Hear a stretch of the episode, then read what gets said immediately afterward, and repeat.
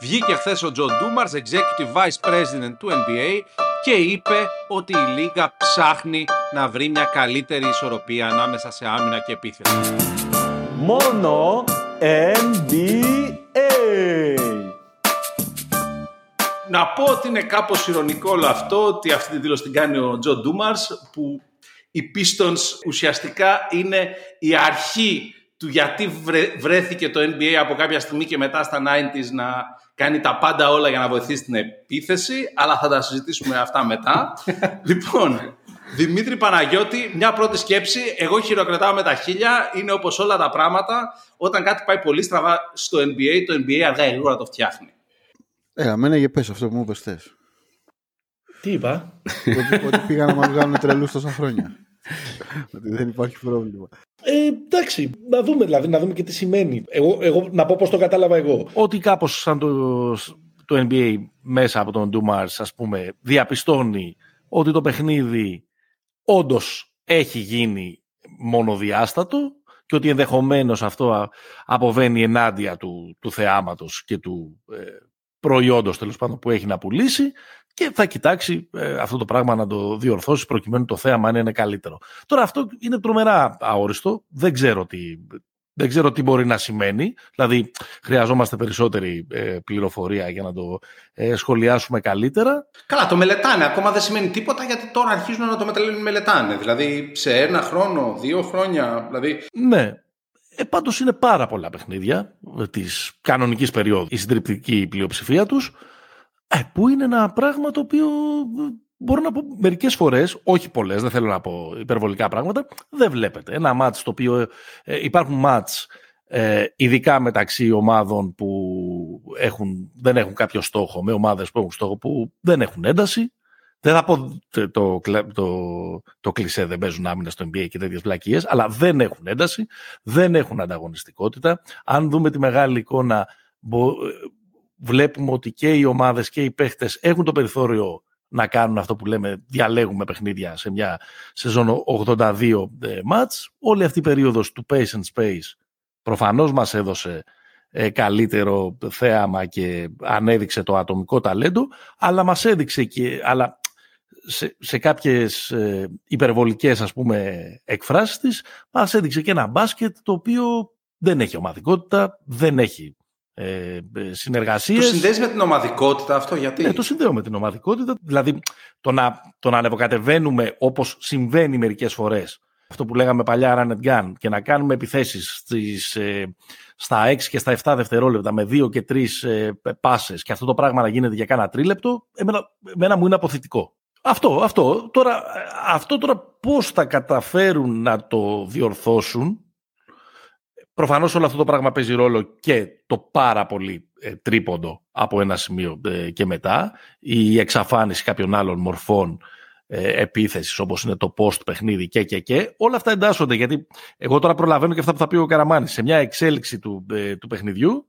Ε, μένει να δούμε τι, τι μπορεί να γίνει. Συμφωνώ πάντως ότι χρειάζεται διόρθωση για να το κλείσω. Καλά, αυτό νομίζω οποιοδήποτε βλέπει NBA.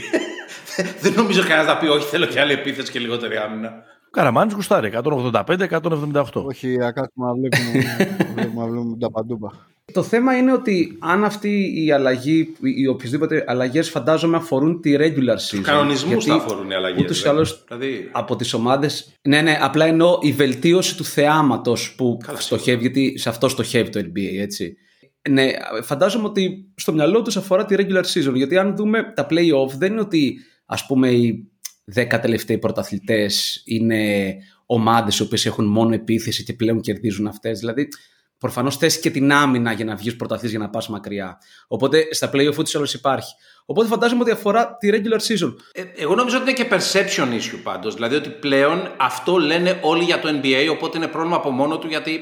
Δηλαδή κάνει κακό στο brand. Το, το All Star Game, αυτός ο εμετός που είδαμε και φέτος ναι. στο All Star Game, Δηλαδή κάνει πολύ κακό στον brand. Συμφωνώ με το, με το περί perception. Νομίζω ότι είναι πολύ καλό ε, point. Ότι έχει επικρατήσει καλός ή κακός, ενδεχομένως και σε έναν υπερβολικό βαθμό, αυτό το perception ότι το NBA είναι ε, παιδική χαρά. Και αυτό ποτέ δεν είναι καλό για ένα. Απλώς το θέμα είναι το κατά πόσο αυτό που είπες εσύ Παναγιώτη θα μπορέσει να βελτιωθεί μέσα από κάποιες αλλαγές κανονισμών ή ας πούμε μονοδιάστατη επίθεση που σιγά σιγά πλέον μονοπολεί τα πολλά τρίποντα. Εντάξει, οι κανονισμοί θα γίνει. Δεν μπορούν να επιβάλλουν να τους πούνε παίχτε με ένα συγκεκριμένο, ε, με ένα συγκεκριμένο τρόπο. Νομίζω ότι μπορεί να κάνω και λάθος, αλλά αν ερμηνεύω κάτι πίσω από αυτό το, το καμπανάκι, ας το πούμε έτσι. Ξέρει το NBA ότι έχει τρομερό engagement σε όλο τον πλανήτη και στα social και ότι ασχολείται περισσότερος κόσμος από ποτέ στην ιστορία του επαγγελματικού πρωταθλήματος με το NBA, στα social, με το να βλέπει highlights, με, με, με, με, αλλά νομίζω ότι, ότι όλο και λιγότερος κόσμος βλέπει ε, ολόκληρα παιχνίδια ή μεγάλη διάρκεια ε, των, των παιχνιδιών. Νομίζω ότι αυτό είναι το, αν μαντεύω καλά, ε, αυτό που προσπαθεί να, να διορθώσει. Δημήτρη. Να το πάρω λίγο από εκεί. Ε, ακριβώς επειδή το πιο σημαντικό γεγονός για το NBA το, τους επόμενους μήνες για το corporate ε, NBA είναι η υπογραφή του νέου τηλεοπτικού συμβολέου.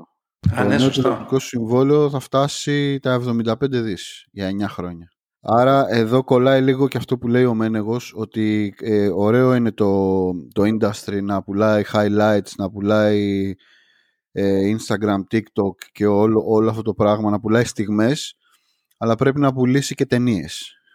Δηλαδή πρέπει να πουλήσει rivalries, πρέπει να πουλήσει αγώνες, δηλαδή τα Σαββατοκύριακα, τα, τα, τα μάτς τα οποία ε, θα παίζουν σε εθνική εμβέλεια Να. πρέπει να αξίζουν τον κόπο Να, να, να τα δεις χυθεί όλα. αίμα, πες το. Ναι, και- Να χυθεί αίμα. και, να αξίζει, και να αξίζει τον κόπο να διαφημιστείς και στις μεταδόσεις αυτών των αγώνων. Έτσι. Ναι, σωστό, ακριβώς, ακριβώς. Αυτό είναι βασικά. Ναι, ναι. Λοιπόν, άρα εδώ νομίζω ότι πηγαίνουμε σε ένα πράγμα το οποίο ε, ε, πολύ εύστοχα είπε και ο, είπε και ο Παύλος ότι δεν είναι τυχαίο ρε παιδί μου ότι αυτή η κουβέντα τώρα μας τη ρίχνει το NBA λίγες μέρες μετά το, μετά το All-Star Game που στο All-Star Game η κουβέντα περί παι- παιδικής χαράς ας πούμε έφτασε στο έπιασε τα βάνια ε, σε γενικές γραμμές πάντως αν, θ- αν θέλεις τη, τη, τη, τη γνώμη μου δεν νομίζω ότι υπάρχουν πολύ διαφορετικά πράγματα να αλλάξει τους κανονισμούς δηλαδή δεν θα εφευρεθεί κάποιος κανόνας ε, καινούριος. Σίγουρα αυτό που θα αλλάξει, σίγουρα, α- ανεξάρτητα από το πότε θα ανακοινωθούν οι τελικές αλλαγές, αν θα είναι στην αρχή της επόμενης ή στην αρχή της μεθεπόμενης, εγώ καταλαβαίνω από αυτή τη διαρροή τέλος πάντων ότι με το που θα, από την επόμενη regular θα σφυρίζουν διαφο- διαφορετικά οι διαιτητές. Δηλαδή δεν ξέρω αν θα αλλάξει άμεσα το γράμμα του νόμου, θα αλλάξει σίγουρα το πνεύμα. Και σε ένα πιο φιλοσοφικό επίπεδο για, για αυτή την ιστορία, νομίζω ότι έχουν γίνει με την ελευθερία που ε, τέλος πάντων απέκτησαν και με την εξέλιξη που, απ- που απέκτησαν, ε, που, έφερ, που, που ήρθε μάλλον στις επιθέσεις, αυτή τη στιγμή οι επιθέσεις γενικώς. Ε, το επιθετικό ταλέντο είναι σε, θεωρώ στο, στο κορυφαίο επίπεδο ever. Άρα με κάποιο τρόπο πρέπει να υπάρχει ένα balance γιατί για να εκπαιδεύσεις, για, για να μπεις στην επόμενη φάση ας πούμε εξέλιξης του επιθετικού ταλέντου πρέπει να του βάλεις μια δυσκολία. Δηλαδή για παράδειγμα θα πω κάτι ας πούμε που είναι ένα meme που κυκλοφορεί το- τώρα ότι λέει ποια είναι η καλύτερη επίθεση όλων των εποχών; Είναι οι Showtime Lakers; Είναι οι, Suns. ε, οι Nuggets; Οι, του τότε; Είναι οι Warriors του 16-17 όχι είναι η φετινή Utah δηλαδή καταλαβαίνεις δηλαδή ότι το rating ας πούμε της φετινής Ναι. Utah το επιθετικό rating είναι σε σχέση με Ναι. τους Warriors Α- ας πούμε του 16-17 ακραίο. είναι 10 μονάδες πάνω. Να, να πάρω λίγο το, το ιστορικό point of view σε όλο αυτό. Λοιπόν, να θυμίσω, όλα αυτά γίνονται μαζί ουσιαστικά σε Ευρώπη και, και Αμερική στην αρχή της δεκαετίας του 90 για... Εντάξει, προφανώς όλοι ξέρουμε πόσο σκληρό μπάσκετ παίζονταν στα 80s. Οι Pistons είναι το, το αρχιετυπικό... Καλά, στα έτη δεν παίζονταν πιο σκληρό από τα 90s. Τα έτη ήταν πιο αλέγκρα τα πράγματα. Ναι, ναι, ναι, ναι, αλλά θέλω να πω, στο μυαλό μας, δηλαδή όταν σκεφτόμαστε σκληρή άμυνα, 100% είναι η Bad Boys Piston, το πρώτο πράγμα που γίνεται στη, στο μυαλό μας, έτσι. Και αυτό το πράγμα την ίδια στιγμή... Εγώ σκέφτομαι, εγώ σκέφτομαι τον Jim Bilba. Πολύ σκληρή άμυνα. Έτσι.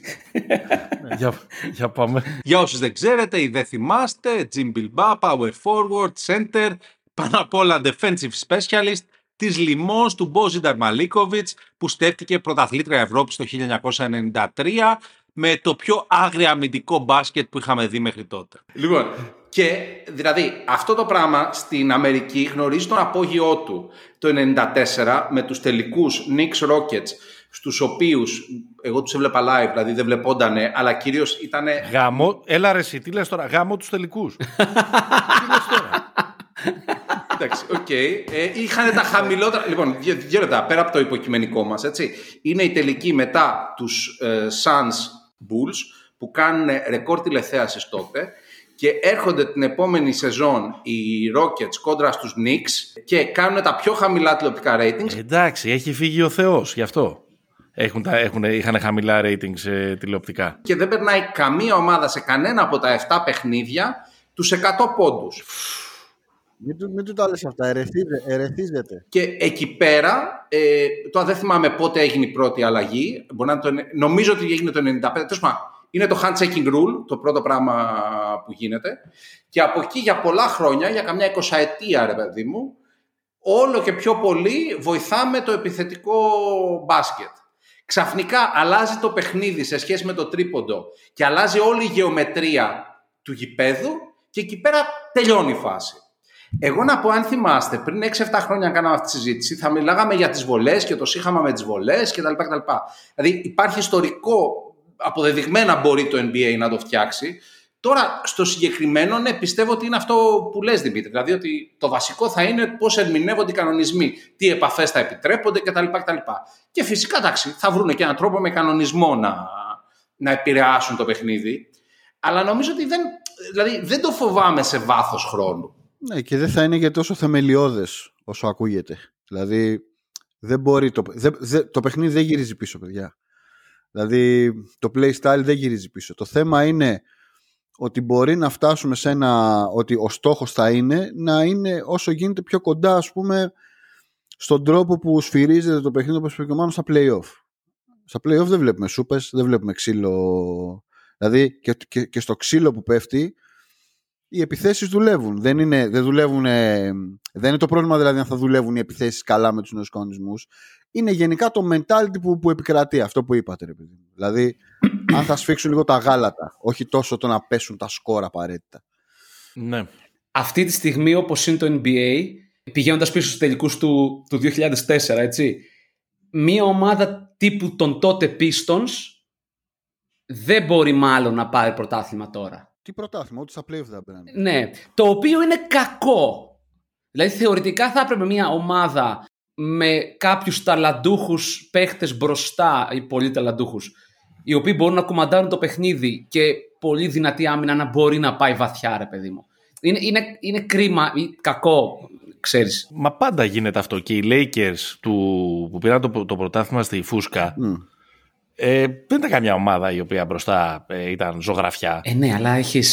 Είχε δύο, είχε δύο συγκλονιστικούς παίχτες, όπως ο, προφανώς ο Λεμπρόν και ο, και ο AD. Βρήκε κάποιους ήρωες εκείνα τα play-off, όπως ο Ρόντο, ας πούμε, που έκανε τρομερά παιχνίδια, αλλά στηρίχθηκε στο γεγονός ότι ήταν μπεντό ναι. πίσω ναι, ναι. και μπροστά άφησε τους, ε, τους δύο να κάνουν, ε, να κάνουν, να κάνουν κουμάντο. Εγώ ναι. θέλω να πω κάτι, εντάξει, και εμείς εννοείται το κάνουμε και εμείς συνέχεια και στα, και στο Pick and Pop και τα λοιπά, έχουν πλάκα όλες αυτές οι αδόκιμες συγκρίσεις μεταξύ ομάδων του 1995 με ομάδες του 2004 και ομάδων του 2004 με ομάδες του 2024, απλά δεν έχει καμία σχέση στο παιχνίδι μεταξύ των ε, τριών ε, μεταξύ των τριών φάσεων, φάσεων ναι. και των, των τριών ε, ε, περιόδων. Ε, συμφωνώ με αυτό που λέει ο Καραμάνης και το λέει συνέχεια και έχει δίκιο ότι εντάξει, είναι η, η μεγαλύτερη συγκέντρωση ταλέντου αυτή που παρακολουθούμε αυτά τα χρόνια στο NBA. Κυρίως γιατί το NBA έχει καταφέρει να συγκεντρώσει και όλο το international talent,